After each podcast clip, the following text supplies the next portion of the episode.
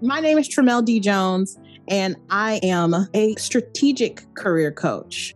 I am Bonnie Scott. I'm a licensed professional counselor in Texas. For women and marginalized communities, it, work is hard. Especially at this point in the pandemic and in our lives. There's such a toxic workplace in most jobs. Or you're bringing your own trauma history and making decisions from that place. From the experiences that we're both having individually, now we get to join forces and help the world not have to go through those same pitfalls, right? We're going to do it with kindness and love for each other and all the women out there doing this hard stuff. Welcome to the Work and Wellness Podcast.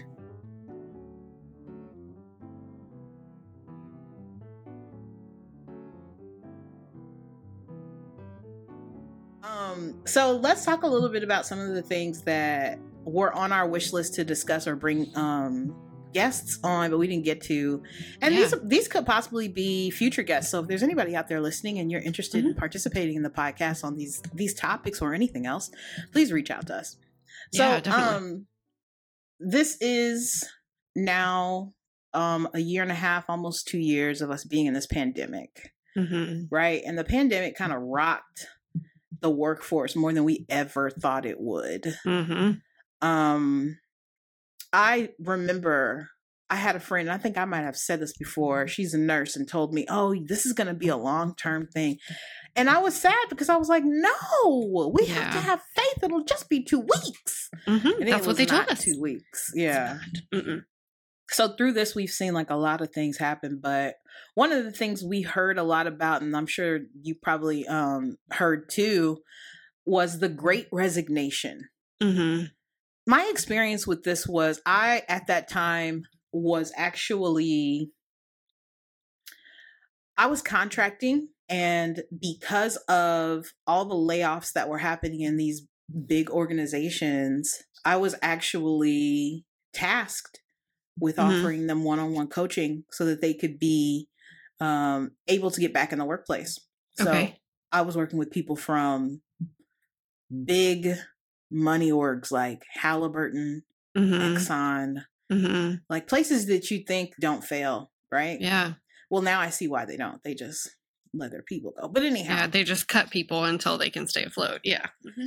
So then it was during that time when I was working with all of those people who were products of the layoff, and most of them were in gas and oil, where in the very beginning, you know, gas and oil just took a really yeah. big hit. Right. Like when so, it was negative per, like the, a barrel of oil was a negative dollar amount. It was bananas. It was yeah. so crazy. Yeah. We're here in Texas. So, you know, a lot of our families are connected to that.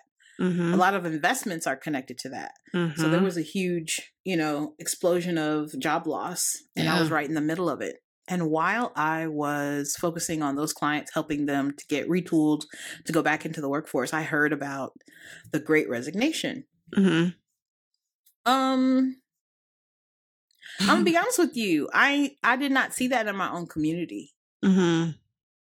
Even the people who I was coaching who had been let go, um, they were still very much hurting yeah. having a hard time getting replaced. Yeah. And then I heard about all of these people who were leaving their jobs. Mm-hmm. Um, I don't know. What's your perspective? Did did you have any encounters with people who were a part of the Great Resignation? Yes, I. But I, I think I'm a little confused about the timeline because my my idea of the great resignation was sort of when the world started waking up again and people were mm. going back into the office and um or in that time when a lot of people were working from home right that yes. moms especially were like i can't do all of this and so that sort of stepping back from work i did see some of that um with clients um i mean i resigned from the position that i was in and that Ooh, was talk to us about that yeah. So it was always my goal to be in private practice. And I was doing that on the side, you know, a few hours a week or whatever. Uh, and then the pandemic hit.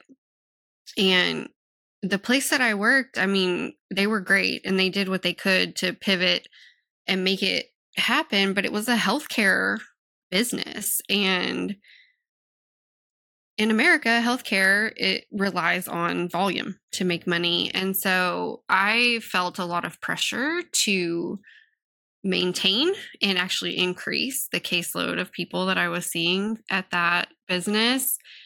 And that was really hard because my kid was home. She's an only child, right? You know, too, you've got an only child, and she was crying every day for her friends, mm-hmm. and she didn't understand. She was a kindergartner, right? We yeah. were in the middle of kinder, and she was crying every day. And I, Matt was home teaching upstairs, and I was downstairs trying to see people on Zoom, and the dog was barking. And when I tried to say, like, I can't manage all of this, I was met with, well, just try, try a little harder. And as the months dragged on, I started to feel pretty disrespected just as a professional that I kept saying, I can't manage this, can't manage this. And so at some point, I said, you know what? Maybe this is my sign that my long term plan has to fast forward a little bit.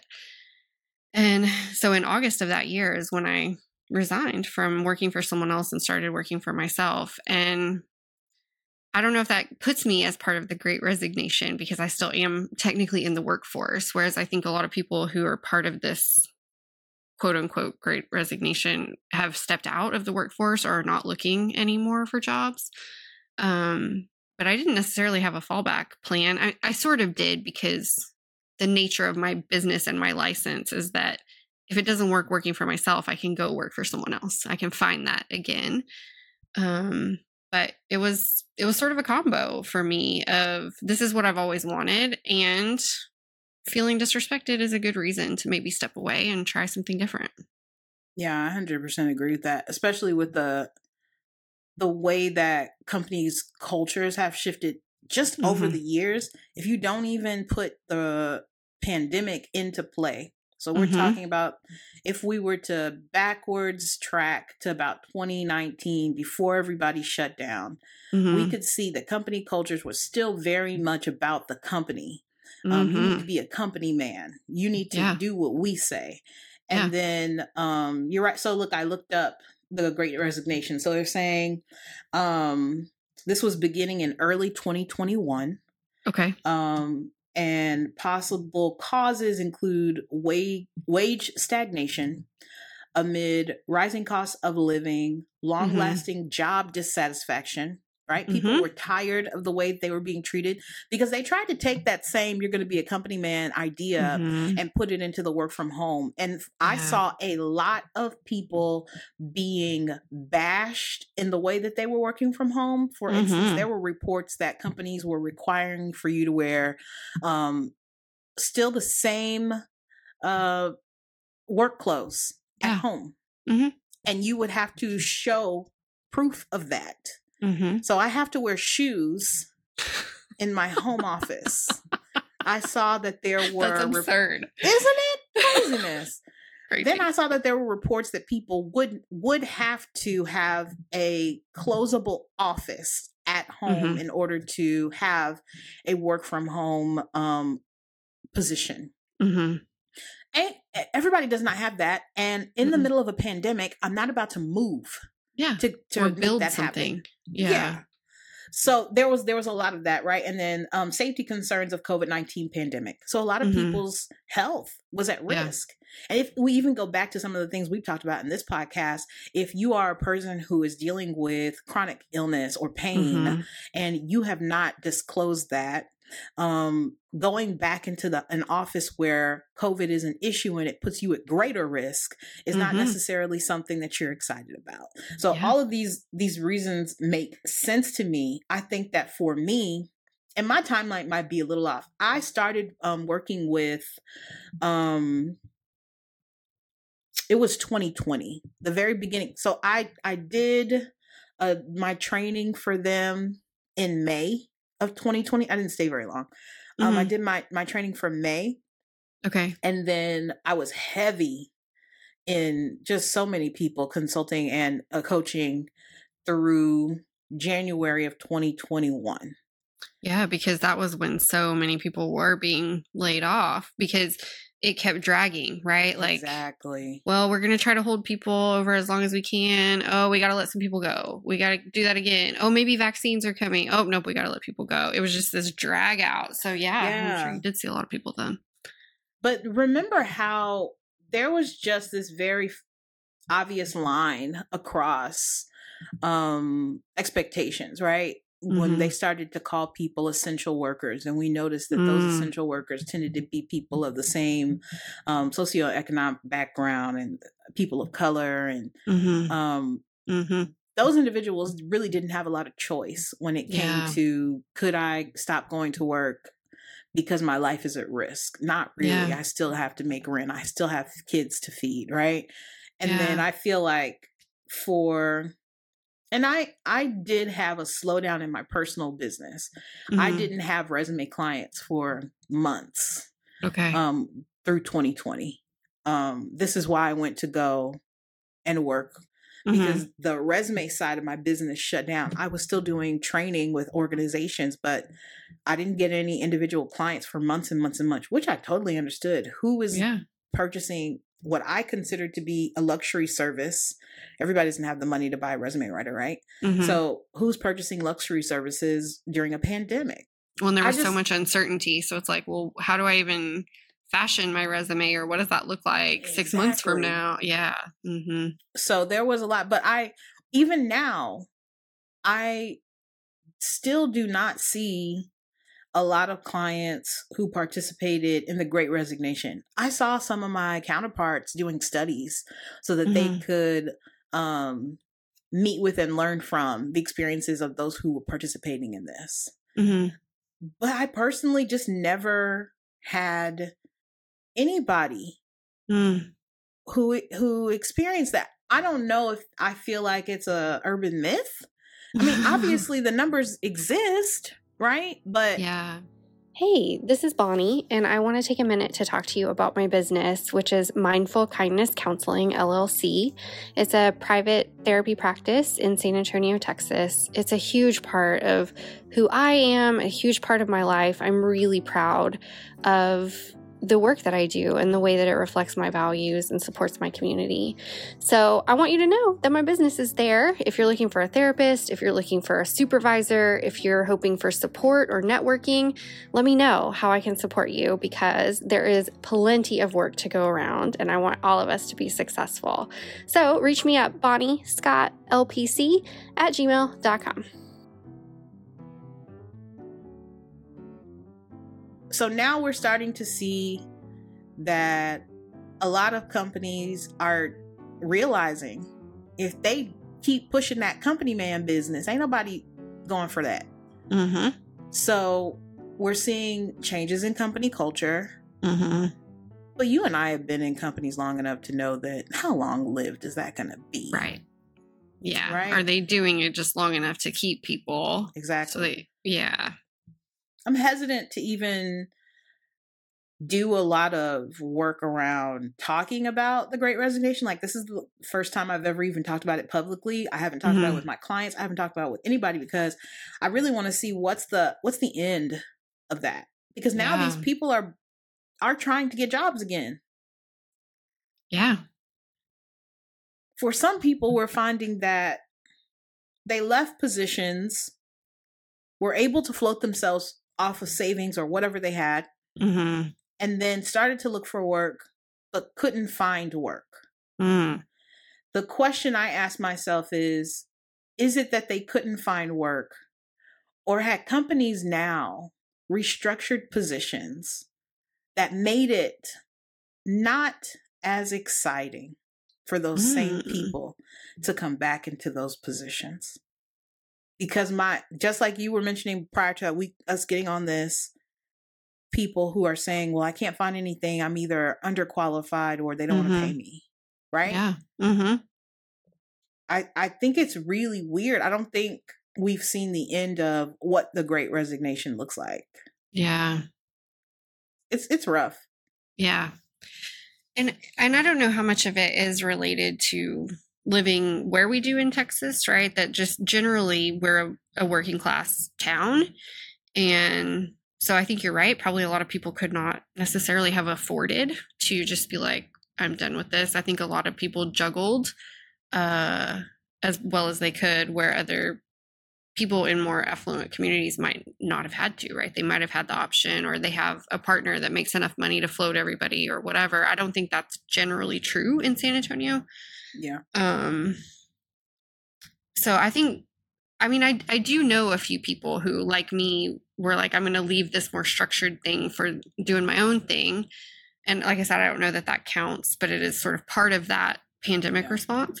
I think among clients, what I saw more of was just general, like emotional distress. I mean, so many requests for me to fill out FMLA paperwork or short term disability paperwork to give people some breathing room without having to quit. I yeah. think that's what I saw more of than re- Those resigning. Are coping mechanisms, mm-hmm. right? Because let's be honest, they don't fix the problem, but yeah, I'm I'm glad that people turn to someone to get what they needed. I see a lot yeah. of people who aren't and they're just miserable. Mm-hmm. And so I think that even kind of takes us to this new idea of quiet quitting. Mm. Yeah. Right? Like Yeah. I I don't know what quiet quitting is. I just feel like it sounds very familiar. Hmm. Uh-huh. Sounds like boundaries to me, but I don't know. Thank you. These people, they don't want to work 24 hours a day. No! Who wants to do that? So, every, all of the things that I have read about quiet quitting, all mm-hmm. of the mm-hmm. things that I hear about quiet quitting sounds very much like I do my job mm-hmm. and I go home. Right. And I do a good job at the job you pay me to exactly. do. Exactly. Mm-hmm. Exactly. I don't hear anything being, well, quiet quitting means that I do a subpar job. That's not what I'm mm-hmm. hearing. I'm hearing that people are investing in self. Yeah. And isn't that what we were supposed to be doing all along? Yeah. So whose concept is quiet quitting? Is that like Well, I'll admit the first time I saw something about quiet quitting, what I imagined it to be was, was literally like ghosting your job. Just like I'm slowly oh. backing away. That is how it my brain interpreted when I just saw the term. And so then when I started reading about it, I thought, like, this is not a thing. This is just boundaries. And I do wonder how much of it is a response to the people who did work through the pandemic. And they're just like, I'm freaking tired of going above and beyond and doing three people's jobs because you fired two people and, expected me to do all of it. Yes, I see that yeah. a lot. I see a lot of people who are taking on more for less because mm-hmm. if you're giving me three people's job and then you are not paying me for that you are essentially downgrading my pay yeah you're so. abusing me you're undervaluing me and you're expecting me to clean up a mess that you made like none of that feels good of course people are responding to that yeah yeah i'm happy to see it i want people to take care of themselves obviously we are both, you know, interested in people really putting their wellness 1st mm-hmm. I think it's even become more prevalent on socials. Like there are whole platform, well, not platforms, but there are um, whole profiles where people do nothing but like focus on how I'm going to tell my boss no and hold yeah. my boundaries. Mm-hmm. And I mm-hmm. love it. I love to yeah. see it. I don't know that we need to keep renaming these things. Uh, but if it if it if the resurgence and the the new name gives more people the ability to see it and then implement it, okay, then I get it. Mm-hmm. But otherwise, I don't think it's a new concept. I think this is just what we should have been doing all along. And mm. unfortunately, we had gotten to this place where we've given so much of ourselves to our job and left not much for ourselves. And mm-hmm. now we're trying to switch that. No one is saying yeah. we're not going to do a good job. I tell my I tell my clients all the time, you know, you're giving about 150% to your job. So that what that means is you're 50% in the deficit for yourself. Mm-hmm. Um, so you really need to scale back. And I would even say scale back to 80% because yeah. your 80 is everybody else's 100. Mm-hmm. So you got a lot of scaling to do. You need to pull back.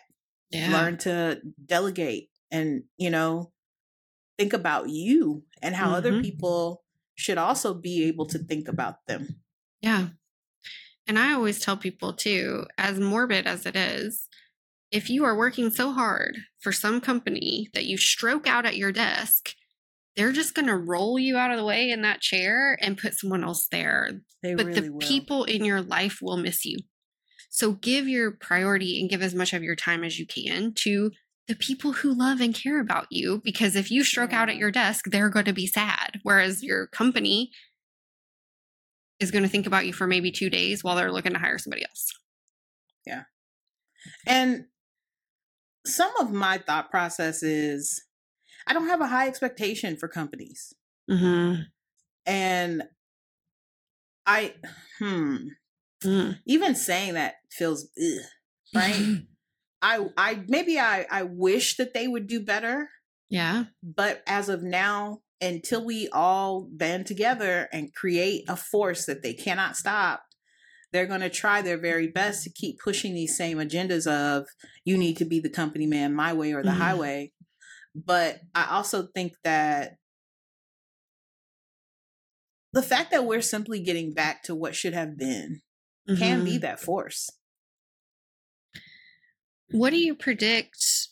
I don't want to put you on the spot, but what do you sort of imagine bosses or managers, how do you imagine them responding to something like this quiet quitting conversation? Do you think it really changes? I think that the thing about quiet quitting is if you're not doing it out loud, it's very possible no one notices until it's so prevalent that the boss can't get that extra push like they used to. Mm, So it's not going to affect decision makers, un- like I said, until it becomes this force. hmm if they're so I, I I don't want to alienate anybody. Sure.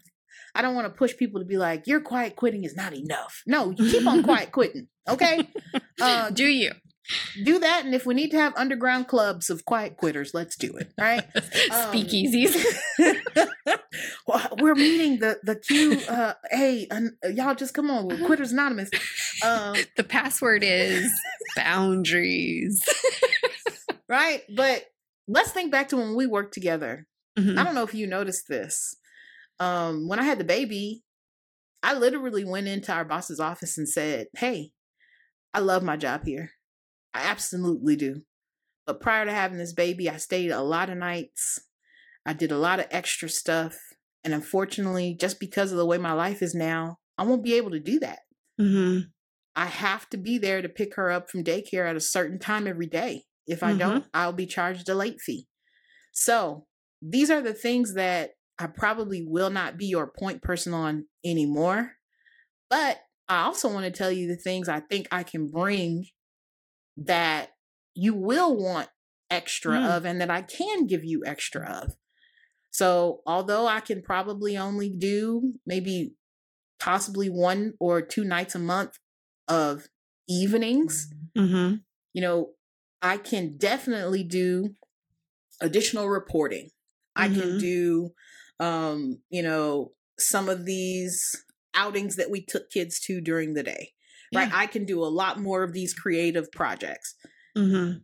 And I felt like it was an even swap for Mhm. me to say, hey, can't do this, but can't do this. Mhm. Um, and I didn't get, I didn't feel like I got a lot of pushback. I think because I had that conversation, when it got to the point for me to say, no, I can't stay late, people understood. Okay, because you were proactive about it. Did you notice it? Because I didn't tell y'all that I had this conversation with our bosses. I don't think I worked with you when your kid was born. Oh, okay. I think I was doing my internship there. Like I was still in grad school when you were pregnant with her. Okay.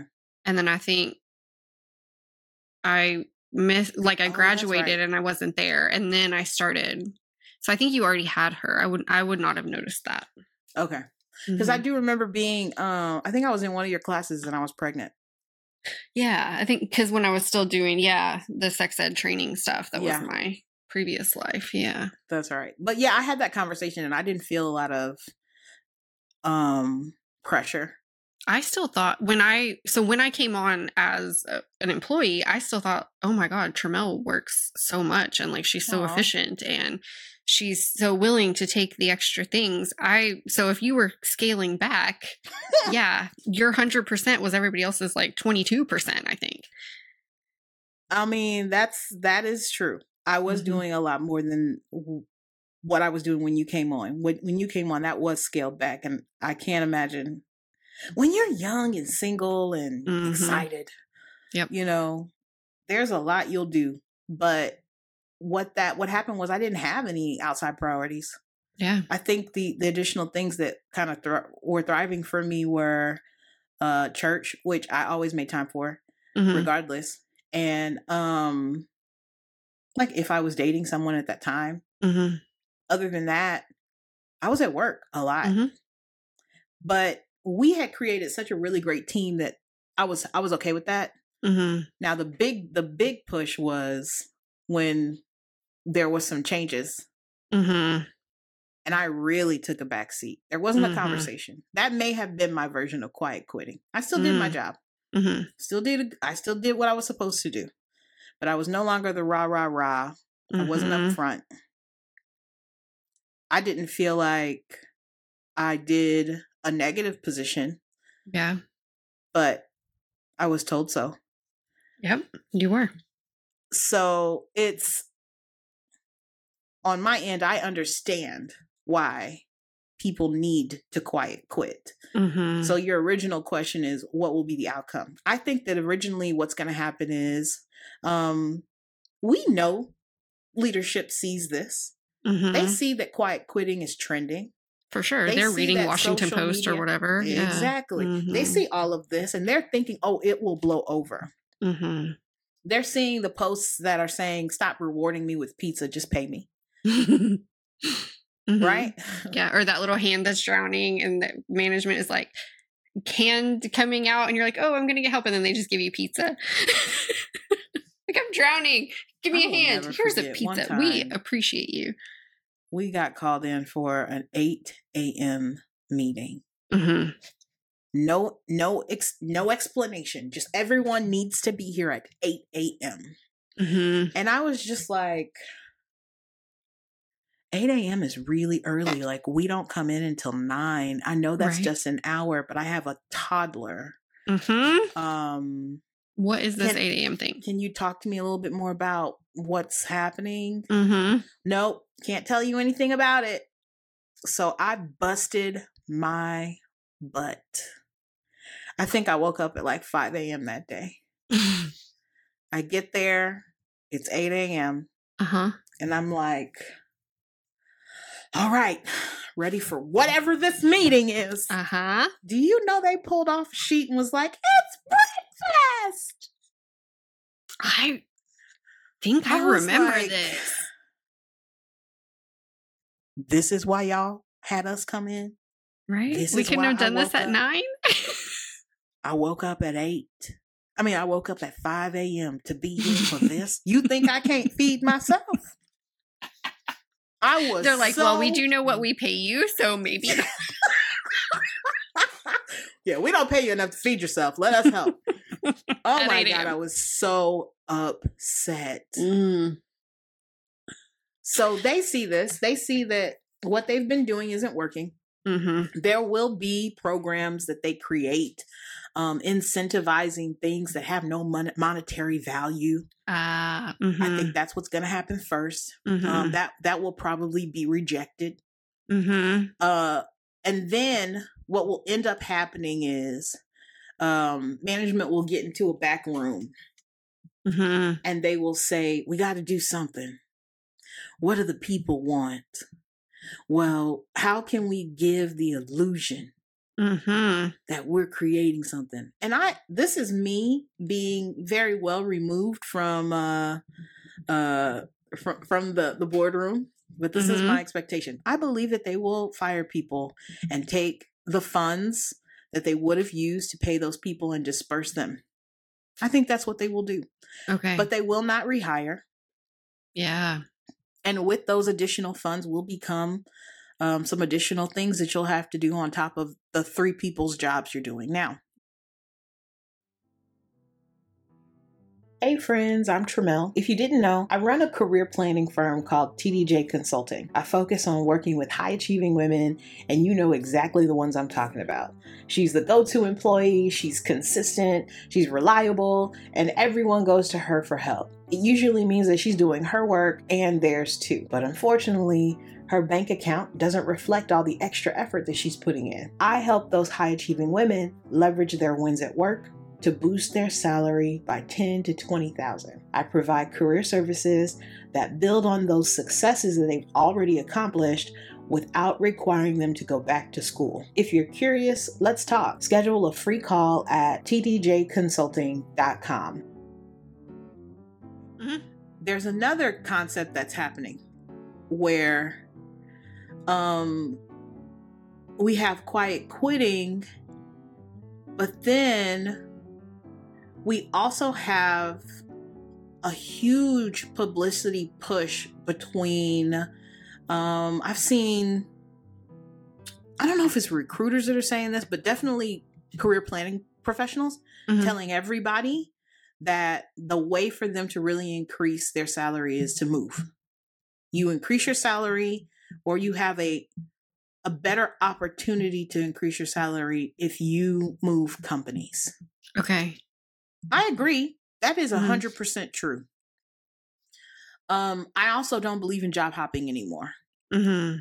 Job hopping was a thing when companies provided um, such deep, loyal incentives that it was extremely costly for them to invest in someone for a short period of time. Mm-hmm. And it only paid off for them if a person stayed within the company for years and years and years. Yeah. Things like pension. Mm-hmm. Right? Signing bonuses. Signing bonuses. Mm-hmm. Um, all of these very lucrative uh loyalty incentives mm-hmm. were the reason that people were looked down upon for moving companies. Now, yeah. companies no longer offer that. Ain't nobody getting um pension like that no more. Some mm some companies it, it, hasn't it hasn't died hundred percent, but it's not as um often that you're it's not guaranteed the way it used to be. Yeah, exactly. Mm-hmm. Um, I think that also has to do with a lot of the fact that we had we just have way more companies. I mean, you, we only had like a couple of companies that employed everybody back in the day, right? Mm-hmm. Yeah. Now there's just so many companies they just, they don't have the money for that. So anyhow, now people are really pushing people to move. Mm-hmm. So I think that what's going to happen is to combat quiet quitting, companies are going to demonize job hopping again. Okay. I think that's what's going to happen. Mm. So I think that in order to incentivize the people who stay there, they'll let some people go and take those funds and redistribute them. But then they're there, and I can see it now. Like somebody's posted the other day, Good morning to everybody. This was Twitter. Good morning to everybody except for people who interviewers who ask about job gaps from five years ago. who is asking about a job gap? Who? From well, now that you now that you have to go through like 12 panel interviews before you get a job that don't make sense that is a yeah. waste of money really it's waste of everything so yeah if you're 12 interviews deep you do have to be like oh here's this one thing from 17 years ago that we should talk about it's just really ridiculous. Honestly, okay. So we talked about these things and I don't want to just talk about them. I want to offer some some mm. some additional support, right? Yeah. So when we talk about the great resignation, I do feel like a lot of people who left they are going to be very cautious coming back in yeah. and they're going to be looking for positions where they will be um, challenged where they're going to be valued mm-hmm. where they're going to be paid well played well and have flexibility and have flexibility mm-hmm. But unfortunately there are very few of those positions yeah so i would say maybe a percentage of those people are able to market themselves really well and get into positions where that exists mm-hmm. but i believe that a greater percentage of the people who came out of the great resignation are going to go back into a job market that looks unfortunately very similar to what it did when they left. Mm. So, my advice for people is this when you are going into an interview process, if you have not solidified what your wellness looks like prior, you're going to have a really hard time building that back up once you get in. Mhm. So you want to make sure that you've solidified a really great wellness plan. And that includes long-term things that help your mind, your body, your spirit. And you got to keep that space sacred. So whatever that is for you, um, I really hate people using, and yes, I know hate is a strong word. I'm using it.